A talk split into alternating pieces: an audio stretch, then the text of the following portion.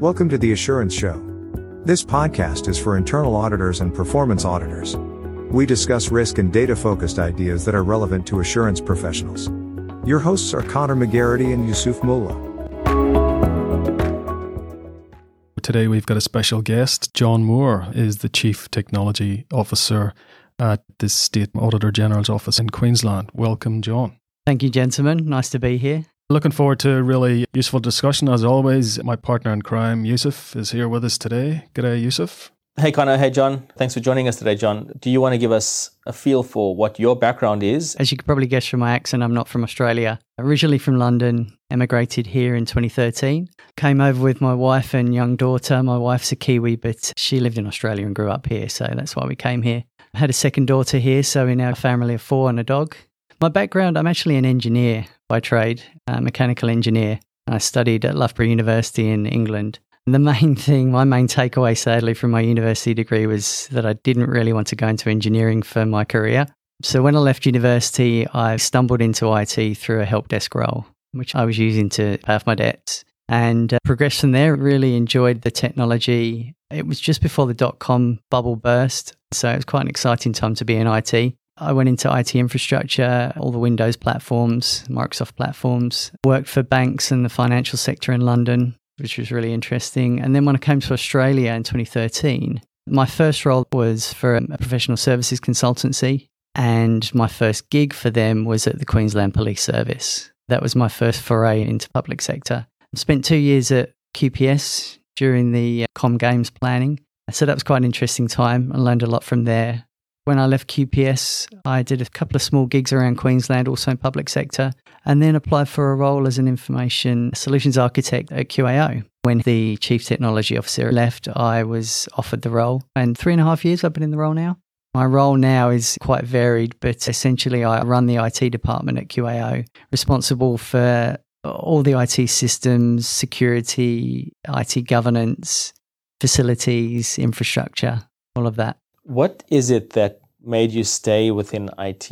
In the early days, before I even went into IT, I temped in a bank when I was studying my engineering degree. So I'd come home for the holidays, live with my folks, and I got temp jobs working in London. And I worked in a Russian bank. This would have been 97. And I just remember the IT guys strutting around the office like they owned the place. And they really did. You know, they were all earning extravagant wages. It seemed like everybody worshipped the ground they worked on. And I just thought that looks like a really cool job. And I wasn't enjoying my degree at the time. So that's what got me interested in it. What kept me in it? I've always liked technology. I like mechanical things, anything that's technical, which is why I went into engineering. Windows was a really big growth area at the time. And I was just interested in anything mainframes, storage arrays, all the really big, interesting pieces of technology, which people don't really use very much anymore because of cloud. But at the time, that was the big thing for me. That was the big draw, and that's what kept me there. Do you want to give our listeners some idea as to what the QAO do for those people that may be outside of Queensland or outside of Australia or haven't come across audit officers? QAO is responsible for auditing two aspects of Queensland government financial audits, so it's financial statements for the 450 or so Queensland government entities all around Queensland, very varied from your Queensland Health and Queensland Police and Department of Education, all the way down to very small regional councils in far northern Queensland. So we have a very mobile workforce who travel a lot. And then the other side of things that we do are performance audits. So essentially, performance and value for money Queensland government offers to the public. That's very varied. We've run performance audits on the state of the Great Barrier Reef, the efficacy of traffic cameras, cybersecurity around Queensland government. Anything that anyone in Parliament could think of as a subject to be audited, we can audit it. Those two main areas, the financial audit side and the performance audit side, do their demands on you and your team differ? Yes. The financial audit side is much bigger 70 to 80% of the organisation, staff wise and work wise. Financial audit is very well defined, very strict and well understood methodology. The process year on year doesn't change too much, although we're bringing in more data and analytics into the work we do. It's a well understood domain. Whereas performance audit, because it's so many varied subjects, the work is very varied. Obviously, security is important for all aspects of our work. What sort of challenges did COVID pose for your organization and how well placed were you guys to deal with those challenges? As with all organizations out there, it hit us hard, but fortunately, we were well placed to deal with it because we're a very mobile organization and we've embraced cloud several years ago. We moved many of our workloads. We have a really robust and reliable VPN. Our staff are used to being mobile, they're used to connecting and tethering to their mobile devices. So when we moved to working from home, which we did fairly quickly, the challenges were along the lines of I don't have a second monitor at home, I don't have an ergonomic chair at home. It really wasn't a technology challenge for us, which was an excellent result for my team. We were dealing with some fairly minor requests and problems, and staff just shifted into that mindset of working from home really, really easily. And we still have a good proportion of the office working from home regularly at the moment. And hopefully, I think it may well continue that way for a while. Can you tell us a little bit about your organization or the state more broadly, what they're doing to deal with cybersecurity? And the other matter that goes hand in hand with that is obviously data governance. Queensland Government as a whole has various policies and mandated frameworks that government agencies have to adhere to. And one of the main ones is the IS 18 Information Security Policy. So that was overhauled in 2018 and it's based on the ISO 27001 standard, which is a globally accepted information security standard. We've been implementing that over the last couple of years, widening the scope from some of our critical systems initially to now all of our systems and all of our information assets. ISO 27001 is a well recognized standard and it takes a risk based approach and I find it really, really useful. It's a lot of work to implement initially. You have to individually identify every single information asset, every single network, physical asset, technology asset that you have within the organization. That takes time. You can imagine for Queensland Health. It's a huge undertaking. It was for us, and we're small. But once you do that, once you do the threat and risk assessments, once you have a process and procedures in place, it's really easy anytime a new system comes online or you're planning a new system or you're thinking about receiving new information assets or generating them, it's really easy to drop them into the process, run them through the threat and risk assessments and understand the inherent risks.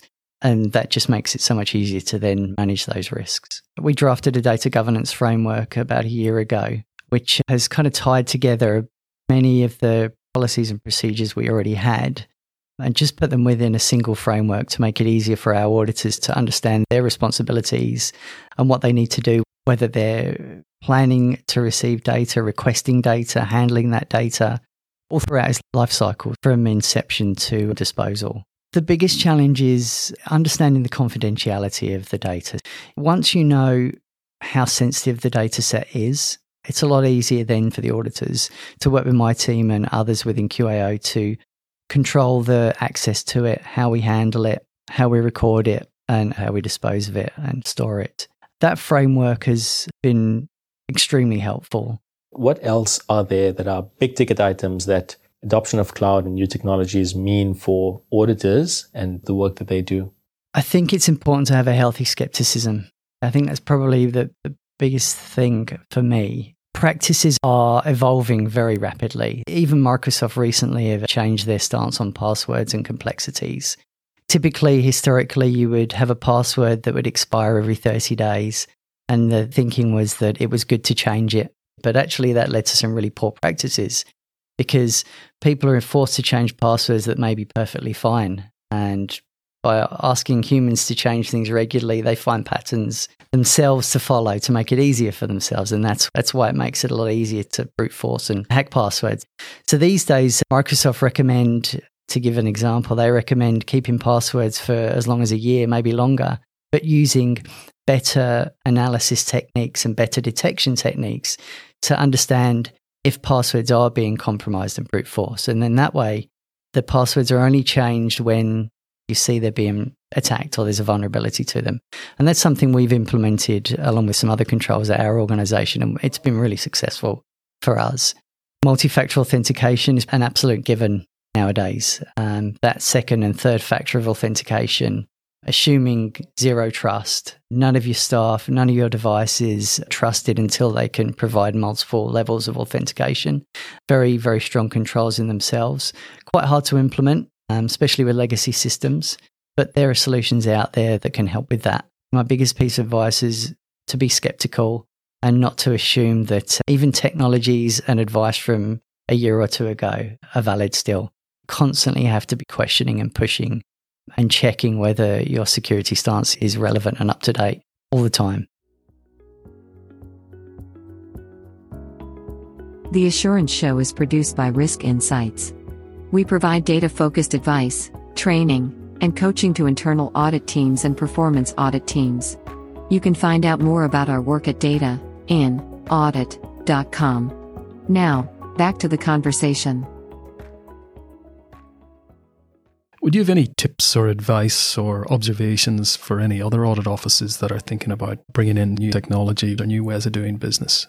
I speak to colleagues in other audit offices around Australia about these things from time to time. And my advice is always to prove and test before you do anything concrete. So we use the term proof of concept quite a lot in IT and technology. And essentially, that's looking at a service, a solution, a piece of technology, and trying before you buy, essentially. You stand up a new service, you test it, you put dummy data in, desensitized data, and work with partners and providers to test whether you can get value from those services and solutions. Typically, you do it fast, quick and dirty. Agile is the buzzword now. It is a genuinely useful method, Agile, because you try quickly, you fail fast, and you learn very quickly and get results quickly. Doing big waterfall projects has been shown to be a no no for a long while now. Smart sharp proofs of concept are great. The proof of concept approach applies to auditing. Some of the other audit offices that we've seen are starting to move down that track as well. The benefits are clear and it just makes sense in terms of the return on your investment and mitigating your risk as you go along. Are we talking financial or performance audit? The thing with financial audit is you know the risk that you're looking mm. for. It's very clear, it's defined. You know what the outcome is going to be. It's either qualified or unqualified opinion with regard to financial statement misstatement. While waterfall projects don't make much sense for a lot of things anymore, if you know exactly what it is that you're going to deliver and there is no potential to waver from that, then that old style is still okay. But most things we do nowadays, performance audit, internal audit, IT projects, you don't know. You don't have the answer. Especially with performance audit, because the reason you're doing the audit is to find things that you aren't expecting. So who knows where that's going to lead you. And that's where the value add lies because then you can pass that on to the client that through your proof of concept or discovery process, we've identified new risks or we've seen things you're doing well. The sooner you can bring that back to the client because they are clients after all, whether it be internal audit or performance audit, the greater value they get from the process as well. It's interesting you say that. Understanding the auditor is there to provide a service to the client. That's something we've had good experience of this year with our own internal auditors who are a third party. They're not sourced internally to QAO, but we've had several internal IT audits undertaken this year. And we've been lucky that with this particular group of internal auditors, they really do see themselves as providing a service to us. So they've worked very collaboratively with myself and my team to identify areas of improvement, recommendations that we can really use and make effective changes. Whereas I've been on the end of internal audits in other organizations that just seem like a gotcha. They're there to prove how good they are at finding flaws and bugs and problems that either aren't easy to fix, aren't realistically ever going to get fixed, or aren't major risks. But that approach that we've had this year has been very fruitful and very useful. We've found some good improvements because of it. What's been the key determinant of that good relationship? Has it been because there's been engagement with the internal auditors by you up front, or it's a transparent process, or when it comes to findings and recommendations, there's good engagement again, or is it a, mixture of all of the above? Definitely a mixture of all of the above. So I was always involved from the very beginning of the engagement. I explained how we'd had bad experiences before. So the auditors were very cognizant of that right from the very beginning. We were clear of our expectations. We articulated them very clearly that it was a collaboration piece and that we were expecting good value from it. The auditors worked with us all the way through. Their preliminary findings were communicated very early. And there was a lot of back and forth. You know, some things they found that we didn't necessarily agree with, other things they found that we weren't aware of. So, yeah, very valuable process, very collaborative, and quite a different way of doing things to what I've been accustomed to. If you think about the next one to three years, what are your key priorities? Cybersecurity is always there. That's always an ongoing piece. That's never going to go away. But one of the things I would like QAO to achieve is some level of ISO 27001 certification. So we're going to be working initially for some external attestation on our controls, our adherence to the Essential 8. Then once we've done that, probably over the next year to two years, we'll look to get certified. Whether we do that on certain systems or we try for the entire organization, that's a stretch. That's a huge piece of work, but it's definitely there as a target for us. Technology wise, digital workplace is, one of my main projects. So we spoke about mobility earlier. And also another big thing for us, data quality is a struggle for us internally as an organization. So with some islands of disparate systems, old legacy ERP system, our audit tool set, having consistency of master data across those systems currently is done with data transformation and data loads that are stitched together manually. I'd like one consistent master data management platform. That's foundational, that's key to our modern workplace. So that's something we're going to be looking to do over the next couple of years as well. Do you ever get auditors approaching you, or your team, with a wish list or a new technology or something they've heard about or read about saying, oh, we should get this for this office? Have you had that experience? Definitely. Although it's not usually our auditors, it's normally the executives who come to me with that. Our auditors don't do that very often compared to other organizations I've worked in, where people are very forthright in telling you what they want and need and showing you the latest phone that they want because they've got it at home. Now, our auditors, they're actually a fairly content bunch with the, the technologies they have, or at least as far as I'm aware. Are you happy that they're content or you'd like them to be more proactive? That's a double edged sword, isn't it? Hopefully, we're doing something right and they're content. But I wouldn't be doing my job properly if I wasn't trying to understand the cutting edge and what else is out there. And we don't know everything. We're technologists, but we're not auditors. Okay. So we don't know all the best new methodologies and methods and pieces of software and solutions that are out there. So it is good to have some blue sky thinkers, and we have a few of those at QAO. And so, yeah, I do get requests from time to time, but it's it's usually the more senior staff members.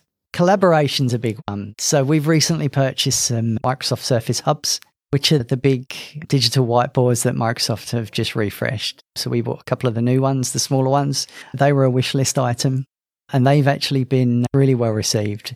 So we use them to host meetings. They're mobile. They have uninterruptible power supplies in them. So you don't have to have them plugged in. You can move them around the office whilst having a meeting and collaborating with someone, which is a fairly niche requirement, but useful. Infogram was an interesting one. That one kind of came out of the blue. That's an online visualization product. That's been useful, but that's not really revolutionary or a huge piece for us. What we'll do more and more of is little point solutions. I think that's the best way to go for us. And again, that's the whole agile thing. We'll choose small projects that we can stand up quite quickly. We work with partners. We work with some really smart small consultancies who help us with those kind of things. We have a board who is very open to new technologies, very security conscious, which makes my job much easier because convincing CEOs of security can be a difficult sell, but our Auditor General is our biggest advocate. If anybody wants to get in touch with you to bounce ideas or find out about the latest tech that you're using within audit offices, obviously there's so much you can say in a public forum. What's the best way to get hold of you? LinkedIn. And I'm always keen and willing to hear from anybody who's interested in talking technology and security with me. Fantastic. So we'll put a link to that in our show notes. Okay, John, it's been a pleasure speaking with you. Some fascinating insights there. Thanks, gentlemen. It's been a pleasure to be here. If you enjoyed this podcast, please share with a friend and rate us in your podcast app. For immediate notification of new episodes, you can subscribe at assuranceshow.com. The link is in the show notes.